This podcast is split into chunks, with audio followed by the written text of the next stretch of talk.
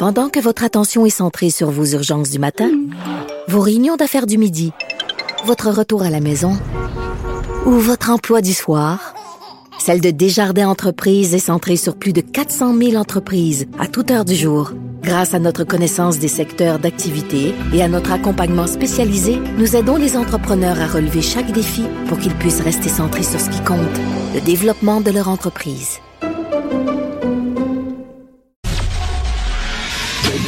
Léa Strisky. Mais je veux que tu le saches que ça a un effet.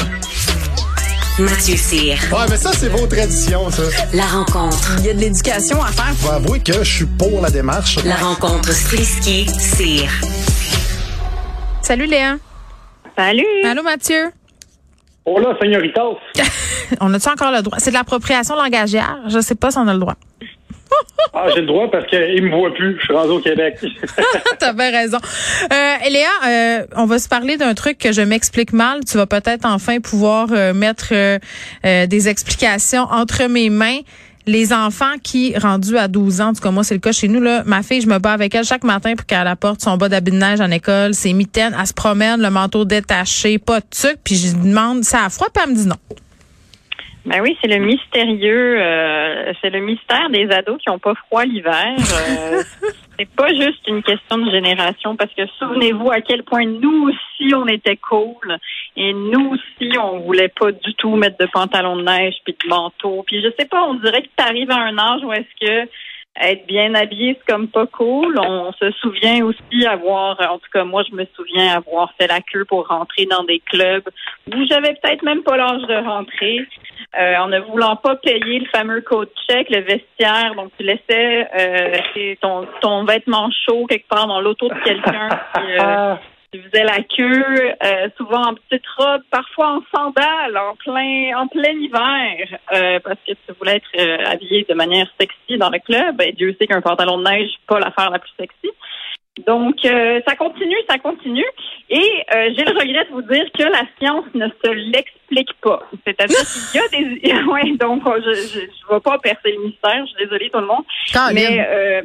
Ben non, mais c'est ça. C'est-à-dire qu'il y a des études qui ont été faites sur euh, notre capacité à ressentir le chaud, le froid. Euh, c'est dit, ils ont commencé à découvrir que c'est vrai qu'avec le temps, euh, avec l'âge, tu retiens un petit peu moins bien la chaleur. Donc, donc ce serait vrai qu'en devenant plus vieux, eh, ou en tout cas en étant plus jeune, tu as un petit peu moins froid. Euh, c'est pas une question de genre. Ils ont testé les gars, les, les filles. Euh, ça, c'est vraiment. On a tendance à penser que les filles ont plus froid que les gars. Ça, c'est pas vrai. Ça a été démontré. Euh, c'est surtout l'armée qui s'intéresse à ça. C'est juste, que les filles le disent plus. Ben, je pense que oui, il y a peut-être- il y a peut-être de l'orgueil là. Mais justement, c'est là que je m'en allais, c'est que si la science n'arrive pas trop à s'expliquer pourquoi est-ce que nos jeunes euh, sont capables de rester dehors, moi, je pense qu'on va y aller plus du côté de la psychologie puis du ressenti de maman. Maman a juste l'impression que les jeunes sont orgueilleux. Je pense que c'est de l'orgueil. euh, je pense que c'est, vraiment juste ça. Mais cela dit, moi, j'ai un jeune qui, qui, qui va dans l'autre sens. C'est-à-dire que lui, il a toujours froid. Il faut qu'il marche pour aller à l'école. Il est toujours en train de dire qu'on lui a acheté les pires bottes de l'univers. Euh, c'est complètement notre faute. Donc, euh, j'ai l'impression que c'est pas tous les jeunes non plus qui veulent aller presque tout nu dehors. Moi, j'ai j'ai pour mon dire, euh, Léa, Mathieu, qu'on devient toute notre mère. Tu sais, peu importe ce qu'on fait dans la vie, là, une chose est sûre, c'est que tu vas devenir ta mère. Et, et moi, littéralement, je suis devenue cette femme qui dit tout le temps, mais là, hein, habille-toi, sont où tes mitaines?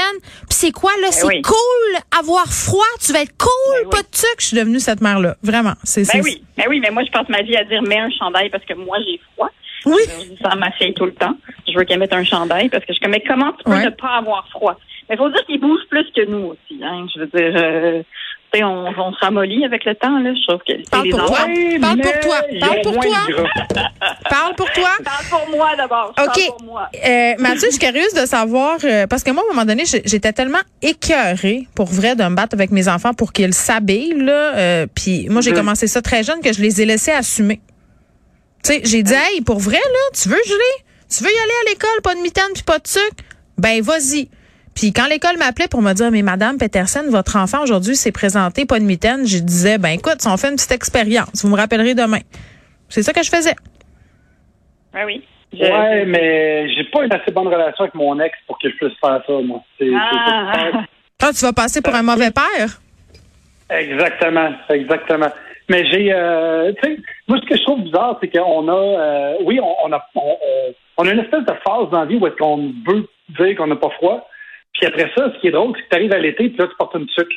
Moi, je me rappelle, je portais une tuque en été, je faisais du skate, je faisais plus 34, je suivais ma vie. J'étais en t-shirt, pas en short, mais j'avais ma tuque parce que sinon, j'étais pas cool. Tu sais, Quand tu arrives Mais- à l'hiver, ben, tu l'enlèves. Puis l'autre question que je me posais, Ouais. c'est peut-être que, en tout cas, les, les, les ados, oui, ont- ils ont moins de résistance, ils n'ont pas moins de résistance au froid que, que nous. Par contre, les enfants, oui. Je sais pas, je me souviens, mais tu sais, quand une piscine à 59, 60 degrés, là, tu verras pas un adulte là-dedans, mais tu vas voir 18 enfants se baigner comme si de rien n'était. Mais ils ont toutes les lèvres bleues. Oui, les lèvres bleues, c'est tellement mignon. Ils grelottent, ils ont les lèvres bleues. Je dis, J'ai vraiment pas froid, maman, je veux y retourner. Ouais. mais, mais je pense qu'ils ont plus de résistance que nous au froid quand ils sont jeunes. Puis peut-être que c'est juste par nostalgie qu'ils veulent garder ça pendant l'adolescence. On sait pas. Ben, je le sais pas, mais moi, je sais que je me sens très délivrée de l'époque où, justement, être cool, c'était un enjeu. Genre, Mais- je trouve ça vraiment le fun d'être délivré de. Dans le sens, je m'en sac maintenant d'avoir l'air cool ou pas. Il fait moins 40, je m'habille, je porte ce que je veux, puis ce que Ben les oui. autres pensent, je m'en tamponne. Puis ça, c'est long avant d'en arriver là. Et pour vrai, c'est une telle délivrance. Mais j'essaye, mais j'essaye Ouais. aussi d'abonder dans, dans le sens de mon de mon nouvel ado là, parce Ouais. que tu sais, je le savais qu'il voudrait pas mettre des pantalons de neige, puis il faut qu'il marche presque, euh, tu sais, il marche un bon 20 minutes, une demi-heure le matin pour aller à l'école. Fait que tu sais, je le savais qu'il jamais j'allais réussir à y mettre des pantalons de neige. Fait que tu sais, on y a acheté des combines, fait que comme ça. Je trouve que c'est plus facile à un moment donné de, de te souvenir c'était quoi être un ado, puis après d'aller un peu dans leur sens parce que j'ai fini de me battre, comme je vous ai dit. Je Ben non, vraiment- t'élèves des enfants rois, Léa, on le sait. T'habites sur le plateau Mont-Royal. Euh, Oui, OK. Trêve de plaisanterie, là, on s'en va dans un sujet un peu plus sérieux. Euh, C'est la Semaine nationale de prévention du suicide. Euh, Mathieu, puis tu voulais en parler un petit peu. Oui, euh, je vais en parler. Je n'amènerai pas des chiffres parce que euh, il y a plein de façons d'interpréter. Ben, ils sont partout aussi. Euh, ils sont partout aussi, exactement. Mais je vais avec euh, quelque chose qui peut sembler anodin, mais c'est l'indice de bonheur euh, qui est publié à chaque jour dans le journal. Puis c'est con, mais c'est des euh, c'est quelque chose qui peut être très, très représentatif de ce qui se passe dans la tête des gens. Et malheureusement, ce qui se passe dans la tête, souvent, c'est là que ça reste pour ceux qui se suicident. Puis euh, la clé, c'est vraiment la communication. Tu sais, quand je j'ai voyagé beaucoup avec l'émission que je tourne, puis je me suis rendu au, Japon, où il y a un taux de suicide incroyable. Et il y a une communication vraiment déficiente. Euh, où est-ce que tu peux pas parler, tout est une question d'honneur, d'orgueil. Euh, les couples dans la rue de Tokyo, personne ne se donne la main, personne ne se donne le bec. Et euh, si tu perds ta job là-bas, ben ça peut ça peut être un cas de suicide, non seulement parce que tu as les problèmes financiers qui viennent avec, mais aussi parce que tu as l'honneur que tu perds. Sais, c'est tellement même pour les filles, euh, gars, filles, euh, des questions de couilles, puis questions d'honneur, puis de qu'est-ce que t'es dans la vie. Quand tu perds ça, tu perds tout là-bas. Et je trouve qu'il y a un petit peu ça ici, surtout du, du côté des gars. C'est même de rien, dans une journée, une fille va dire 21 000 mots. Un gars, en moyenne, va en dire 7 000. Fait que je veux pas faire de lien de causalité là-dessus, mais je pense que la masculinité toxique fait en sorte qu'on parle pas assez, puis qu'on garde tout ça dans nous, puis c'est ça qui amène souvent à plus de suicides chez les hommes, euh, d'ailleurs, que chez les femmes. Hey, moi, j'ai une question, euh, Mathieu, pour toi, là, sur les, les amitiés masculines. Euh, Oui. Tu sais, mettons, puis nous autres, c'est peut-être un peu trop intense, les filles, des fois, là, dans le sens que moi, je peux être deux heures avec mon ami à décortiquer un texto, là. Tu sais, qu'est-ce qu'il a voulu Mhm. dire, qu'est-ce que ça t'a fait? C'est un pervers narcissique. Tu sais, mettons. Parce, parce que le gars, il a envoyé un pouce dans les airs. On sait pas, ouais, ça fait aller très loin, OK, l'exégèse euh, des textos, OK, pour vrai, c'est peut-être un peu too much, mais tu sais, mais on a beaucoup de conversations profondes, je pense qu'on est un peu élevé comme ça, là, tu sais, on, on- c'est moins, c'est moins de vulnérabilité peut-être euh, de parler avec d'autres amis, je sais pas, mais je, remarque, puis peut-être c'est une généralité, là, c'est pour ça, moi je suis pas un gars, c'est pour ça que je te pose la question, j'ai l'impression que les- dans les amitiés masculines, on va moins en profondeur dans les discussions. Est-ce que je me trompe? Ben, je, pense que non. Je pense que tu te trompes pas, mais c'est peut-être parce que je suis trop vieux. Tu sais, euh, Ah je ouais. regarde les, les, les, les plus jeunes euh, qui sont beaucoup plus ouverts sur. euh, il y a beaucoup moins d'homophobie chez les 20 ans que chez les 40 ans. Euh, tu sais, c'est beaucoup plus accepté. L'expression de ses sentiments, le fait de pouvoir dire que tu es en dépression ou non. Puis encore là, ça dépend des milieux. Tu sais, j'ai un chum qui est dans la construction. On va pas lui dire que hey, il est sur le bord d'une dépression. On va dire non, non, je file pas, c'est tout. Ouais. Ben, c'est parce que c'est un milieu masculin, un milieu de boys. Fait que c'est une question aussi, le fait, là, je, sais que je ne me ferai pas d'amis, mais quand tu habites en région, c'est beaucoup plus tough de parler de ça. T'sais, moi, je viens de la région, puis il fallait que je porte un t-shirt Metal Militia et que j'aille un pick-up, que je me ferme Non, mais t'as raison. Non, mais attends, euh, je, je comprends là, que tu dis que c'est un sujet délicat, là, mais moi, je, je viens du Saguenay-Lac-Saint-Jean et tout ça, puis je suis allée euh, au Saguenay, ça fait quand même pas si longtemps que ça, là, puis mon chum s'est fait traiter de fif parce qu'il portait un chandail rose. Là. Ben, c'est ça, exactement. Puis moi, j'ai des fois que j'étais allé là, j'avais fait du jogging avant de faire mon spectacle, puis le monde me demandait qui me courait après. Fait que c'est pas tout le monde qui fait le même, là. Mais tu sais, c'est- il suffit de 3-4 douchebags qui vont influencer les autres. Tu sais, c'est c'est comme n'importe quoi, ça nivelle vers le bas, puis le bas, dans une gang de gars, il est bas en salle. Oui, on dirait que quand t'es rendu à demander de l'aide à tes chums de gars, c'est comme, c'est très avancé, là. Mais ça, Ben, mais ça évolue. Mais j'ai l'impression Ça que ça évolue, mais. hein. OK, parlez pas en même temps, là. Vas-y, Vas-y, Mathieu, vas-y. Je pense que les gars vont être aussi ouverts à, parler de leurs sentiments le jour où on va aller aux toilettes ensemble. Oui, mais en même temps, mais les gars aussi, moi, une affaire qui me tombe ses nerfs, puis encore là, on est, on est dans, on est dans le très personnel ici, là, dans le sens que c'est pas une étude, c'est, c'est mon opinion. Euh, j'ai l'impression qu'il y a beaucoup de gars qui prennent leur blonde pour leur psy. Tu sais, qui parlent pas Ah, nécessairement à leurs amis de gars, là, mais que leur blonde, euh, ça, par exemple, ils peuvent s'ouvrir puis ils peuvent dire n'importe quoi, mais c'est parce qu'à un moment donné, tu sais, moi, je suis pas une psychologue, là, je suis ta blonde. Tu sais, j'ai peut-être pas besoin de tout savoir ça. Qu'est-ce que t'en penses? Ben écoute, dis-y à ton chum qui m'appelle, va y parler. C'est vrai? Vous allez vous parler? Yes. Mais je pourrais plus charger 125 pièces la minute. Ah ouais, ben attends, vas-y, Léa, t'avais de quoi à dire? Excuse-moi, c'est quoi ta mais- deux fois?